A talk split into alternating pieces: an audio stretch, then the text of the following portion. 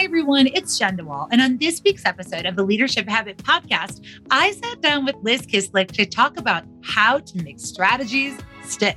Liz Kislik, Harvard Business Review and Forbes contributor, has over 30 years of experience specializing in developing high performing leaders in workforces. As a management consultant and executive coach, Liz has helped family run businesses, national nonprofits, and Fortune 500 companies like American Express, Girl Scouts, Staples, Janssen Pharmaceuticals, and Highlights for Children solve their thorniest problems.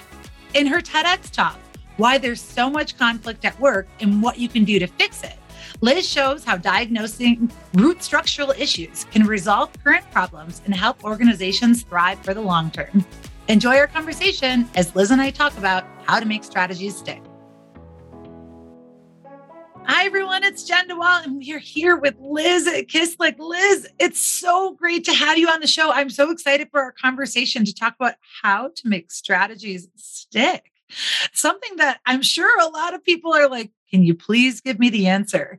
Liz, I'm so happy that you're on the Leadership Habit podcast. And I know we read your bio, but I would love to just hear for our listeners, um, to them, for them to get to know a little bit about you. Could you tell us maybe how you came to be, how you became really interested in the subject matter and you really developed your expertise in this way? Or what's your story, said simply? Jenn, I'm very happy to be with you. I think you are really uncovering some of the issues that people need answers to. And in my story, um, when I graduated college, I wanted to go to work as opposed to going to grad school, which is what most of my friends did, because I thought work was where the action is. And I still believe that, even after going to grad school. Um, I really saw that if you were willing to work hard and you also had to be lucky. You could get access to people and to opportunity. And I say that as a privileged person. I'm white, I'm the child of educated people. Um, so you have to know where you're starting from.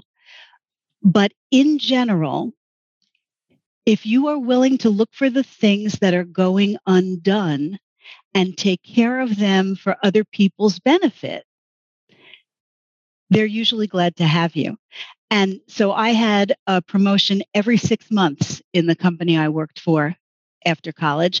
And when I was 23, I was running a 300 employee call center. Wow. And that was too, really, it was too big a job. Um, the hardest job I've ever had.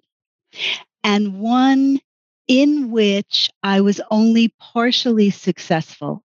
I was not successful for myself because I actually thought part of my job was to make sure everybody was happy at work.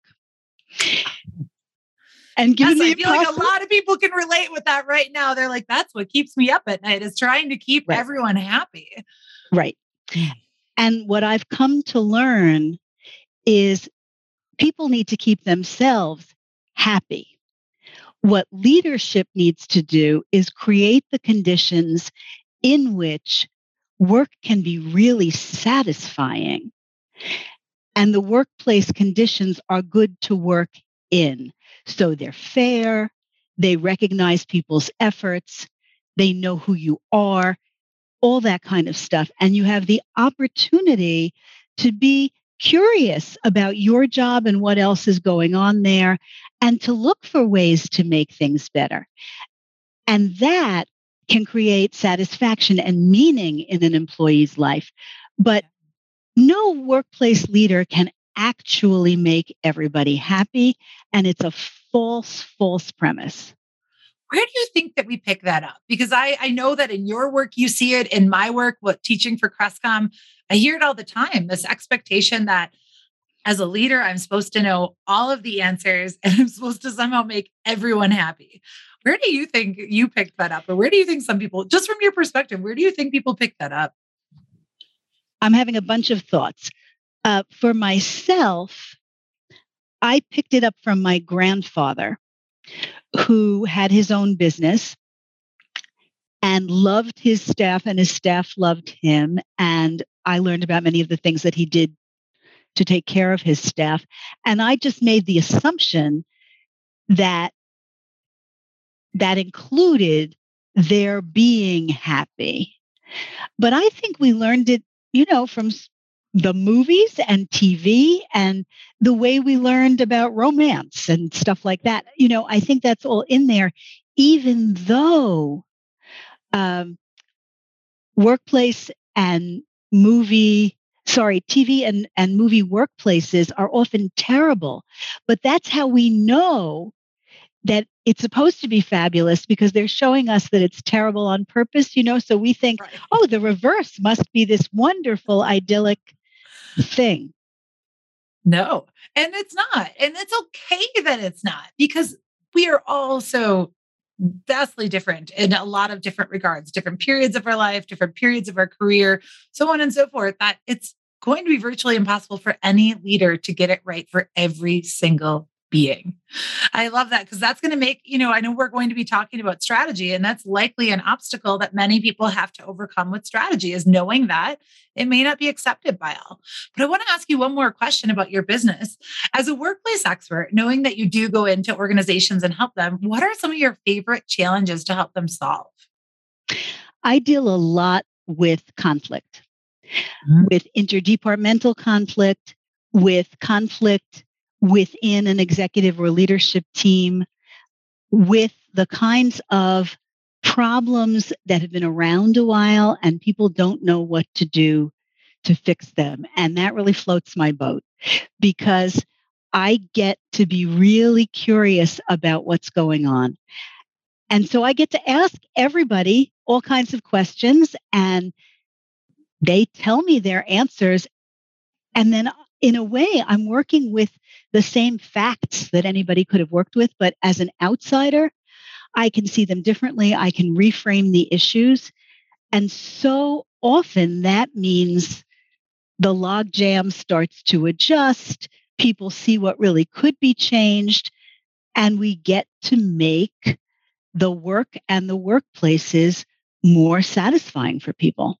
Yes, which I love. I am so passionate. And I really do believe that we can create a culture for everyone to thrive. To, you know, like there are still going to be some people that won't like it, but I think just even how we treat people, how we resolve our conflict, how we actually support one another, we can create those things. And I have to believe that you all have, have that same kind of vision that like we can actually create workplaces people want to work at it really is true. I, I think we have to give up the idea, first of all, that it's natural and will happen automatically.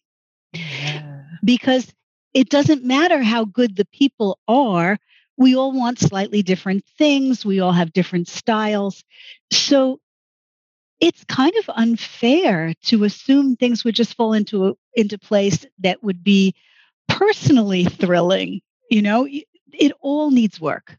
Yes, I love that. That's a perfect segue into our conversation about strategy because it has to start with that intention that we just can't, you know, there we have to be intentional about putting a plan or actions into place to be able to achieve a different result. It's not just going to happen by accident. Well, it can, but it may not be the outcome that you always want. So let's dive into our topic today how to make strategies stick. Liz, from your perspective, what goes wrong in planning strategy? There are so many ways to answer this question, Jenn. Okay, so the first thing that I'll say is people actually disagree about what strategy is, uh-huh. but don't necessarily know that they disagree. Oh, tell me more. So I can't tell you how many people I've worked with who think that strategy means ideas. That if they have thoughts about something we should do or how things could work, they assume that that's strategy as if strategy occurs by thinking. Um, and since it's not, that means a lot goes wrong. Because strategy needs to focus on particular kinds of goals or outcomes that need to be stated. It takes into account the actual real world conditions not just made up stuff, not just the way you want it to be. it has to face what is really true. And, and maybe this is really the most challenging thing, it has to do that when you know you don't know everything. Mm. That the likelihood of being wrong is actually high because your strategy is pointing toward the future. I had a wonderful conversation with Rita McGrath, who's a professor at Columbia Law School, and wrote this book called Seeing Around Corners about strategy. And this premise strategy is about taking us into the future. But when we plan, we're mostly planning based on what we've done in the past. So there's a big disconnect right at the beginning. Yeah. I love that. Well, yeah, so many people and I know we teach a class at Crestcom on innovation, and our subject matter expert, and this quote always sticks with me. His name is Steven Shapiro. Expertise is the enemy of innovation. I'm sure someone's already like, I heard her say that before, but it's not my quote, but it is his. And I think that really shows the foundation of where strategy can go awry is that we've got all of this past historical data that we're using to make decisions that may or may not be relevant to get you to where you want to be, but yet we don't throw out the bad data. not even that. We we don't even know. I mean, think about every prospectus you've ever seen, if you've ever considered an investment, says past performance is not indicative yeah. of what's going to happen in the future. So um, when there's actual liability involved, they know to write that down. Yeah. Well, it's true for the rest of us. Yes. I no, I love that. The other things that come to mind as you were sharing, where does it kind of go awry? People think it's the idea. This is so exciting. It's that shiny object. But yeah. then there's no follow through. And that's what you're talking about with the goals, with having small actions. We just think that the idea is fancy and excited. So everyone else will follow suit and like that idea as well. is it Drucker who said culture eats strategy for breakfast? I can't remember. I'm not sure. I don't remember, but that might be him. and I would say that there is a gap in the middle of those things. So if strategy is the big idea, and let's say it's a good big idea, mm-hmm you need a lot of plans to get you from the big idea to anything real that's going to happen in the world. The strategy doesn't make itself happen. And the question is how does that get translated from, say, the boardroom to the desk level? And what are the various highways and byways in between where the vision, the big intention gets communicated clearly, concretely, or as is much too often the case, vaguely or not at all. Sometimes all that happens is anybody's manager is telling them what to do on a given Tuesday that is just like what they did the Tuesday before. And there is actually no connection to the future look whatsoever. It's as if we're only living in an ever present present. My gosh, I can picture that just in the sense of even in earlier roles throughout an organization where you're kind of just given the task, put your head down, do the task, but you don't understand how the task is supporting that larger larger vision, whether it's supporting the larger vision, because sometimes that's not even clear. Right. And I think I had a little bit more ego in my 20s. And so I wanted to connect to that vision. So if I felt like my work wasn't, then I'm like, well, this isn't fun because it's not visible, right? I'm not going to get the recognition. I had I had ego. but no, no, no. That's even without wanting to be recognized. And there's nothing wrong with that. First of all, it's a huge motivator. Yeah. People who don't care about being recognized, it's actually harder to know what will work for them. Um, but this goes back to the thing we talked about at the beginning trying to make everybody happy. What people need is to know they are connected to something that is important, that has value. And if they don't have the connection to the strategy, then all they have is task after task. And then it feels like anybody could do that. You don't need right. them. You don't need their level of specialization, expertise, dedication, etc. It could be a drone. So it's quite remarkable how often, say, a CEO holds a town hall meeting and announces the strategy. And people get excited because it sounds good. And they think about what this might mean for them. But then they go back to their work and they don't hear about it from their boss. So, what does that mean? Does that mean it's another flavor of the month? You know, we change this stuff all the time. People complain about that so often. Does it mean the strategy is happening, but their boss is not on board? So they're not allowed to connect to it? Does it mean somebody in the middle wanted something different and is actually directing troops in a completely different way from where the CEO wanted to go? I have worked in workplaces where every single one of these things happens. Yes. I love that. Well, permafrost of middle management, right? Like that, or that's how, um, I guess how I've recently heard it described is that, you know, that idea comes down, that strategy, the plan, and then people aren't bought in the mid level and then it doesn't go anywhere because heck if they you know and i think there's that accountability piece that you were talking about earlier it's having the plan but yes i feel like i've seen that one and the other one that keeps coming up is is burnout by way of competing priorities and initiatives of mm. having too much going on i don't know from from where that sits like i don't know if there's a magic number for the amount of strategies or if it's so much that make sure that you categorize them as like this is high priority mid-level priority so then people know that this is actually still where we want you to focus your efforts on and these ones down here are nice to have but not need to have like i don't how do you how would you even start i guess if you were going into an organization and they were like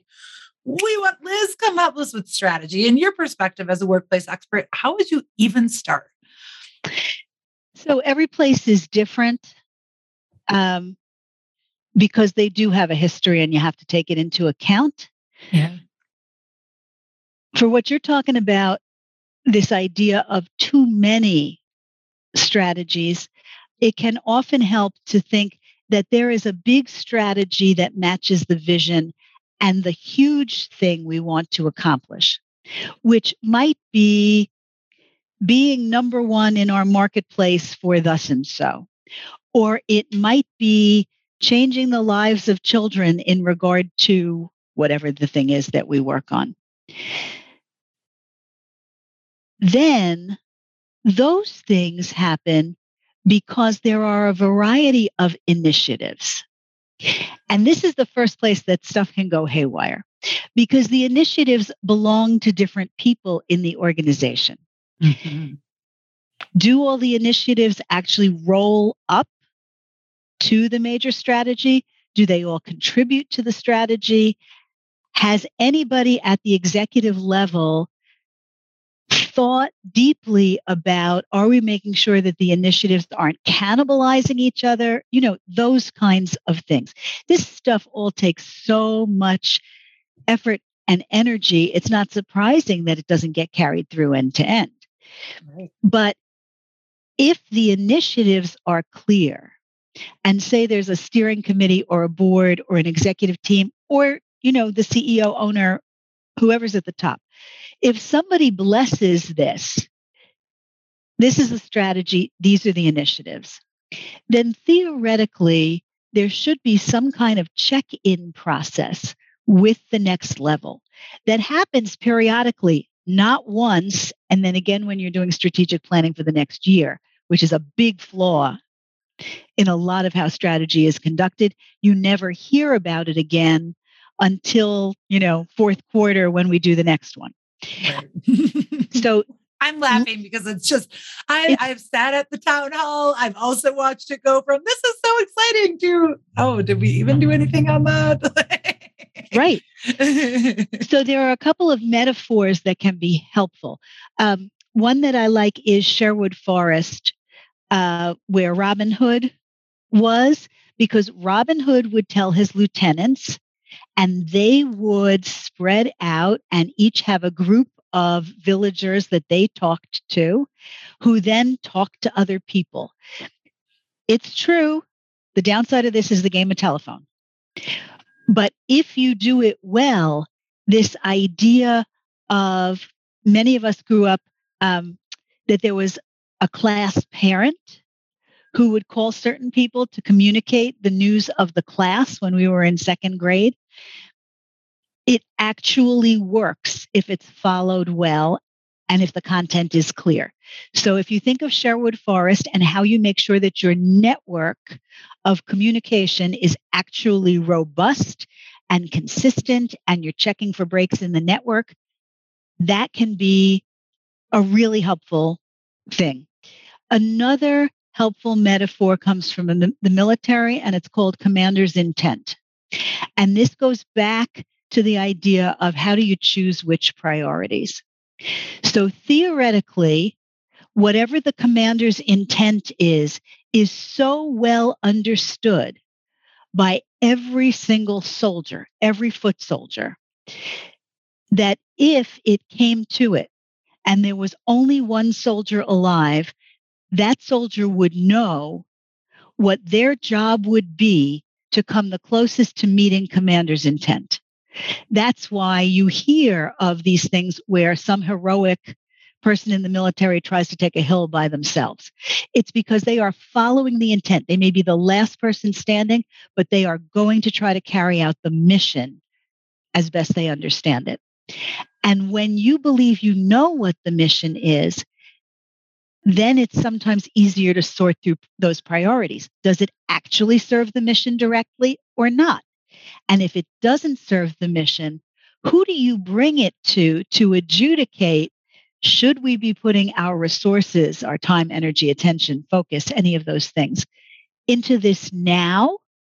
Or do we need to hold back because we need to serve the mission? Yeah. I the commander's intent. I very much like that because if you're listening to this, it's having the high level objective. What are you trying to accomplish? But I think it does get confusing when you can tell that the commander's intent is unclear, or maybe it's too complicated that I can't even understand it, which means I'm not going to see how I'm going to help you. But it also, I think you're speaking to me in a sense that I've sat in rooms where we're doing a strategy, but then there's the next strategy and they're not connected. And so then it adds this piece of, well, A, what one's more important, but B, why are we doing this one? Why are we deviating from what we know to incorporate this? Is it because it supports our, our intent or is it because it's what everyone else is doing? And if that's the case, we're probably not going to follow through on it yet. But yet I've sat in multiple boardrooms where we have this vision, we've got a strategy to get there. And then somehow there's this added straggler that gets added in that has nothing to do with that one. And I that's a point of, I guess, it's just a challenge for me because then how do you articulate that? Right. Because when it comes down to strategy, I think I am a pretty direct person. You might probably know how I feel about something. But yet, in those moments where you notice that other people in the room aren't challenging that, it does become easy to be vulnerable to groupthink and being like, I guess this is fine. You know, I guess this is what we're doing. I don't want to challenge it. I want to be mindful of our rank. And so, yeah, then I'm just going to follow suit. I don't know what you're like. I'm sure you see that all the time people just disengaging or not offering their point of view because they don't even think you know, why bother? Or this could be worse for me if I bring it up and everyone else right. is saying it. So again, why bother? Right. Why make myself unsafe? Yes. Yes. Okay. You put a whole load in there. Let me think about how I want to break that out. So there's a kind of phase zero that comes before the situation you're talking about. And this goes back to Drucker's point about culture. No matter how good the strategy is, if by the time it gets to any individual decision maker or someone who carries out decisions, if they don't feel that they can ask a question about it safely, you are in a place where you're actually paying for groupthink. Oh, I you're, like that perspective. You're paying for groupthink. Do you want to pay for that? you are paying for people to keep themselves safe because we'll all try to do that one way or another. Right. Some people will speak up because they fear the lack of safety that will come six months down the road if they feel that what they're doing has diverged from the strategy. So some people will actually speak up, but it's very frightening if everybody's going along in a meeting where all that ever happens is rubber stamping. Very frightening to say something that is different from the mainstream. If you're in a situation like that, how do you ask about th- those things?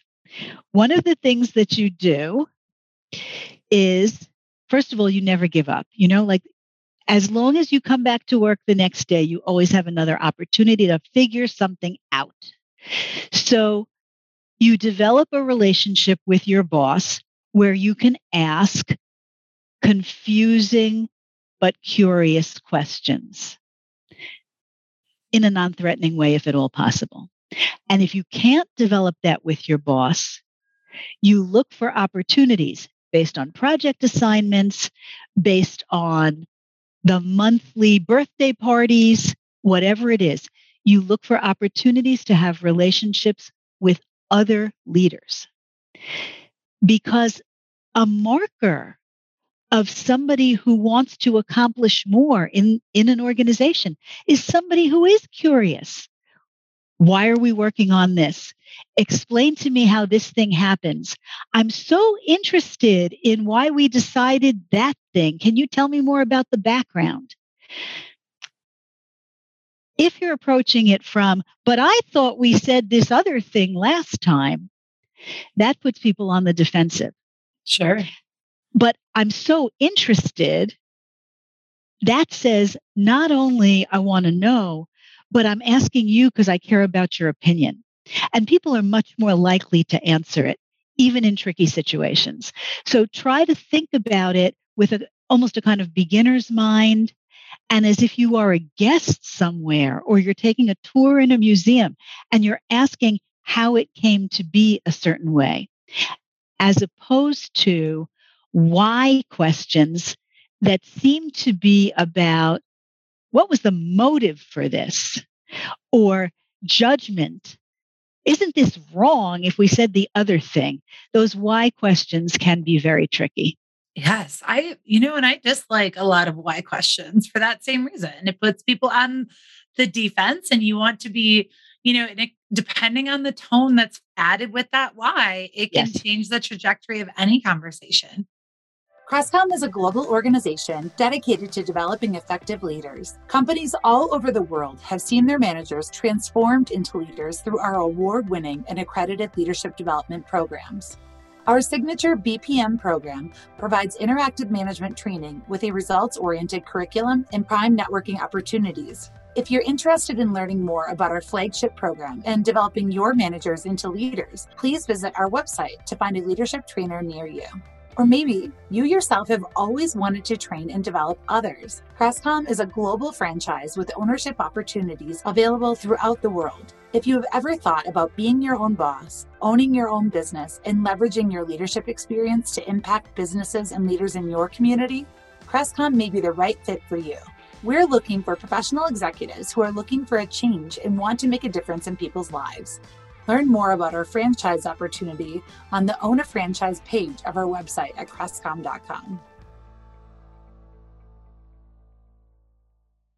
I like that you talk so much about being intentional with your communication as it relates to strategy. Like it is very important to be curious, but it's also very important to choose your words wisely to make sure because if I go back to, you know, my I was at this organization for almost a decade and it was a large organization, different silos, different perspectives, and different, I guess, micro cultures of how they handled those types of questions. Mm-hmm. And in my last uh, position there, I was in a part where my boss was great, loved him. I could ask him anything.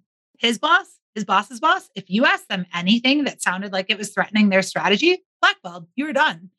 And I wish I could say that wasn't the truth, but it was. And it's anyone that kind of ask that. But now I'm thinking, I'm like, I wonder how I asked those questions Mm-hmm. 15, 20 years ago. Like, I wonder how I did. Because what piece of that do I own where maybe, you know, I could have showed up and not asked the why question, or I could have been more curious. I was still new. I was, I would still say I was new. I should have embraced the newness and been like, help me understand. Like, I'm just new. I'm a beginner. Could you help me understand this? I give you a lot of credit for looking at your place in that, Jenn. Because so often we don't recognize how we come across. Yeah. On the other hand, looking back at who those people were, something I try to explain to leaders is if the people who are asking the questions were in the position to craft the strategy themselves, they wouldn't have the questions. So it's your job to explain how it connects. And one of the ways I would encourage people lower down in the organization to ask about it is to say, it helps me do my job better when I have the context. It juices me up to know where this fits in the big picture because then I feel like I'm serving our customer segment or I'm accomplishing this thing in the world and not just that I'm completing certain forms. And that's so valuable to me. I would love to know. I love that expression. Like I would love to know. It gets me excited. Well, and and that is the piece for me because I if I think of my individual style and I'm sure there's other people like me, my career success is a big part of who I am. Not saying that's the right way, but that's who how I am. I'm very career and success oriented. And but I'm also a fast learner sometimes, but I'm actually a learner that needs to like see everything before I actually can mm-hmm. understand what to do. That's just how I process. And so when I ask questions, it's not to undermine, but it's more to help me understand. But yet, yes, going back to it, I guarantee there are many times I did not ask that question in the right way. Say in the best way possible for the listener. Yes, yes. And that's okay. I mean, you and I both we live in we live, eat, sleep, breathe leadership. I mean, we are all perfectly imperfect, but we also just have to learn mistakes are going to be made. We might communicate something wrong, but what are you going to do differently? Right. I mean, I, you know, we're humans and I love the learning, but I don't think I ever knew what emotional intelligence was when I was 22. Like, I don't think I knew what that was Yeah. you know and that's a big part part of strategy but going back to that like so i love even the language of how you can no matter what level you're at that even if you are or feeling like maybe i don't want to ask this in the wrong way i don't want this to be perceived as blank to use it as hey i get really excited when i understand how this fits into the big picture like i would love to know a little bit more about this and it is interesting so then what would be your advice to let's say someone asked it the wrong way, like I did. Let's just assume I, I probably did ask it the wrong way. Like, let, what would be your advice to that leader if someone's asking questions and in that way, and you're like, mm-mm, mm-mm. what would be your advice to the leader and how to respond to that? So it really depends on not just who the person is, as in what's their role in the organization, although that's very important. But, you know, there are people who play out different kinds of stylistic roles in organizations. So there might be somebody who is constantly the questioner. All right. So the, the, the first thing is getting kind of squared away in your role as a leader that part of your job is to connect more tightly with the people who are carrying out the work. Because if they feel connected to you, they will approach the work with more vigor. You can galvanize them to be involved in new things when you want it. And they will give you a pass from time to time as the leader, even when something goes wrong. So that's just so valuable. It just seems worth the investment to me. right. Absolutely. So if somebody comes flying at me with it, well, why are you doing this? In a way that sounds like, why are you doing this stupid thing? I'm making it worse than what you would have said. I, I probably did it that way. I don't remember. no, no. But that is the way people might take it. Sure. So a leader might think, this person is asking me why I would do a stupid thing. Don't they trust my judgment? Don't they think I deserve to be here? Depending on who the leader is and how they're constructed, they can get personally defensive. Yes. That's hard. That's why I'm suggesting all this careful language. But a good leader will think, oh, something about the communication has challenged this person. What do I want from this person in the long term? What do I want them to understand? How do I want them to feel about me and the organization? So the first thing I would say back is, oh, it sounds like you didn't like it very much. I would acknowledge the implied slap. Mm. Because then the person coming at me actually knows they've been heard. Yeah. Okay, so now I'm with you. Oh, you didn't like that much, huh? No. Okay, I want to hear more about why you don't like it. And then the leader has to choose. In this situation, is it better to find out why they don't like it up front and tailor my remarks to that? Or to just talk about our logic, our purpose, and then look for ways to tie it back to who the employee is and what they care about. And they are both equally valid, and it helps to know the people. Yes, I love the acknowledge and validation in the beginning of I hear you, or it sounds like from what where I'm sitting, it, it sounds like this may not be, you know, a strategy that you you feel comfortable with, or tell me more about that. You know, and asking and curiosity. I wonder if curiosity could solve so many leadership challenges. oh my goodness. positive intent at all. Times. So Jenn, it wouldn't solve them, but it would get you on the path it would say we are in this together. Tell me more. One of the best phrases. Another one, I noticed, or I notice. I notice that every time we have a meeting about strategy 42, you really seem uncomfortable and hang back in a way you don't on any of the others. Can you tell me a little about what's going on? I want to know. You know, and it's interesting that you say that because I do feel like leaders typically are aware of how people are responding to it.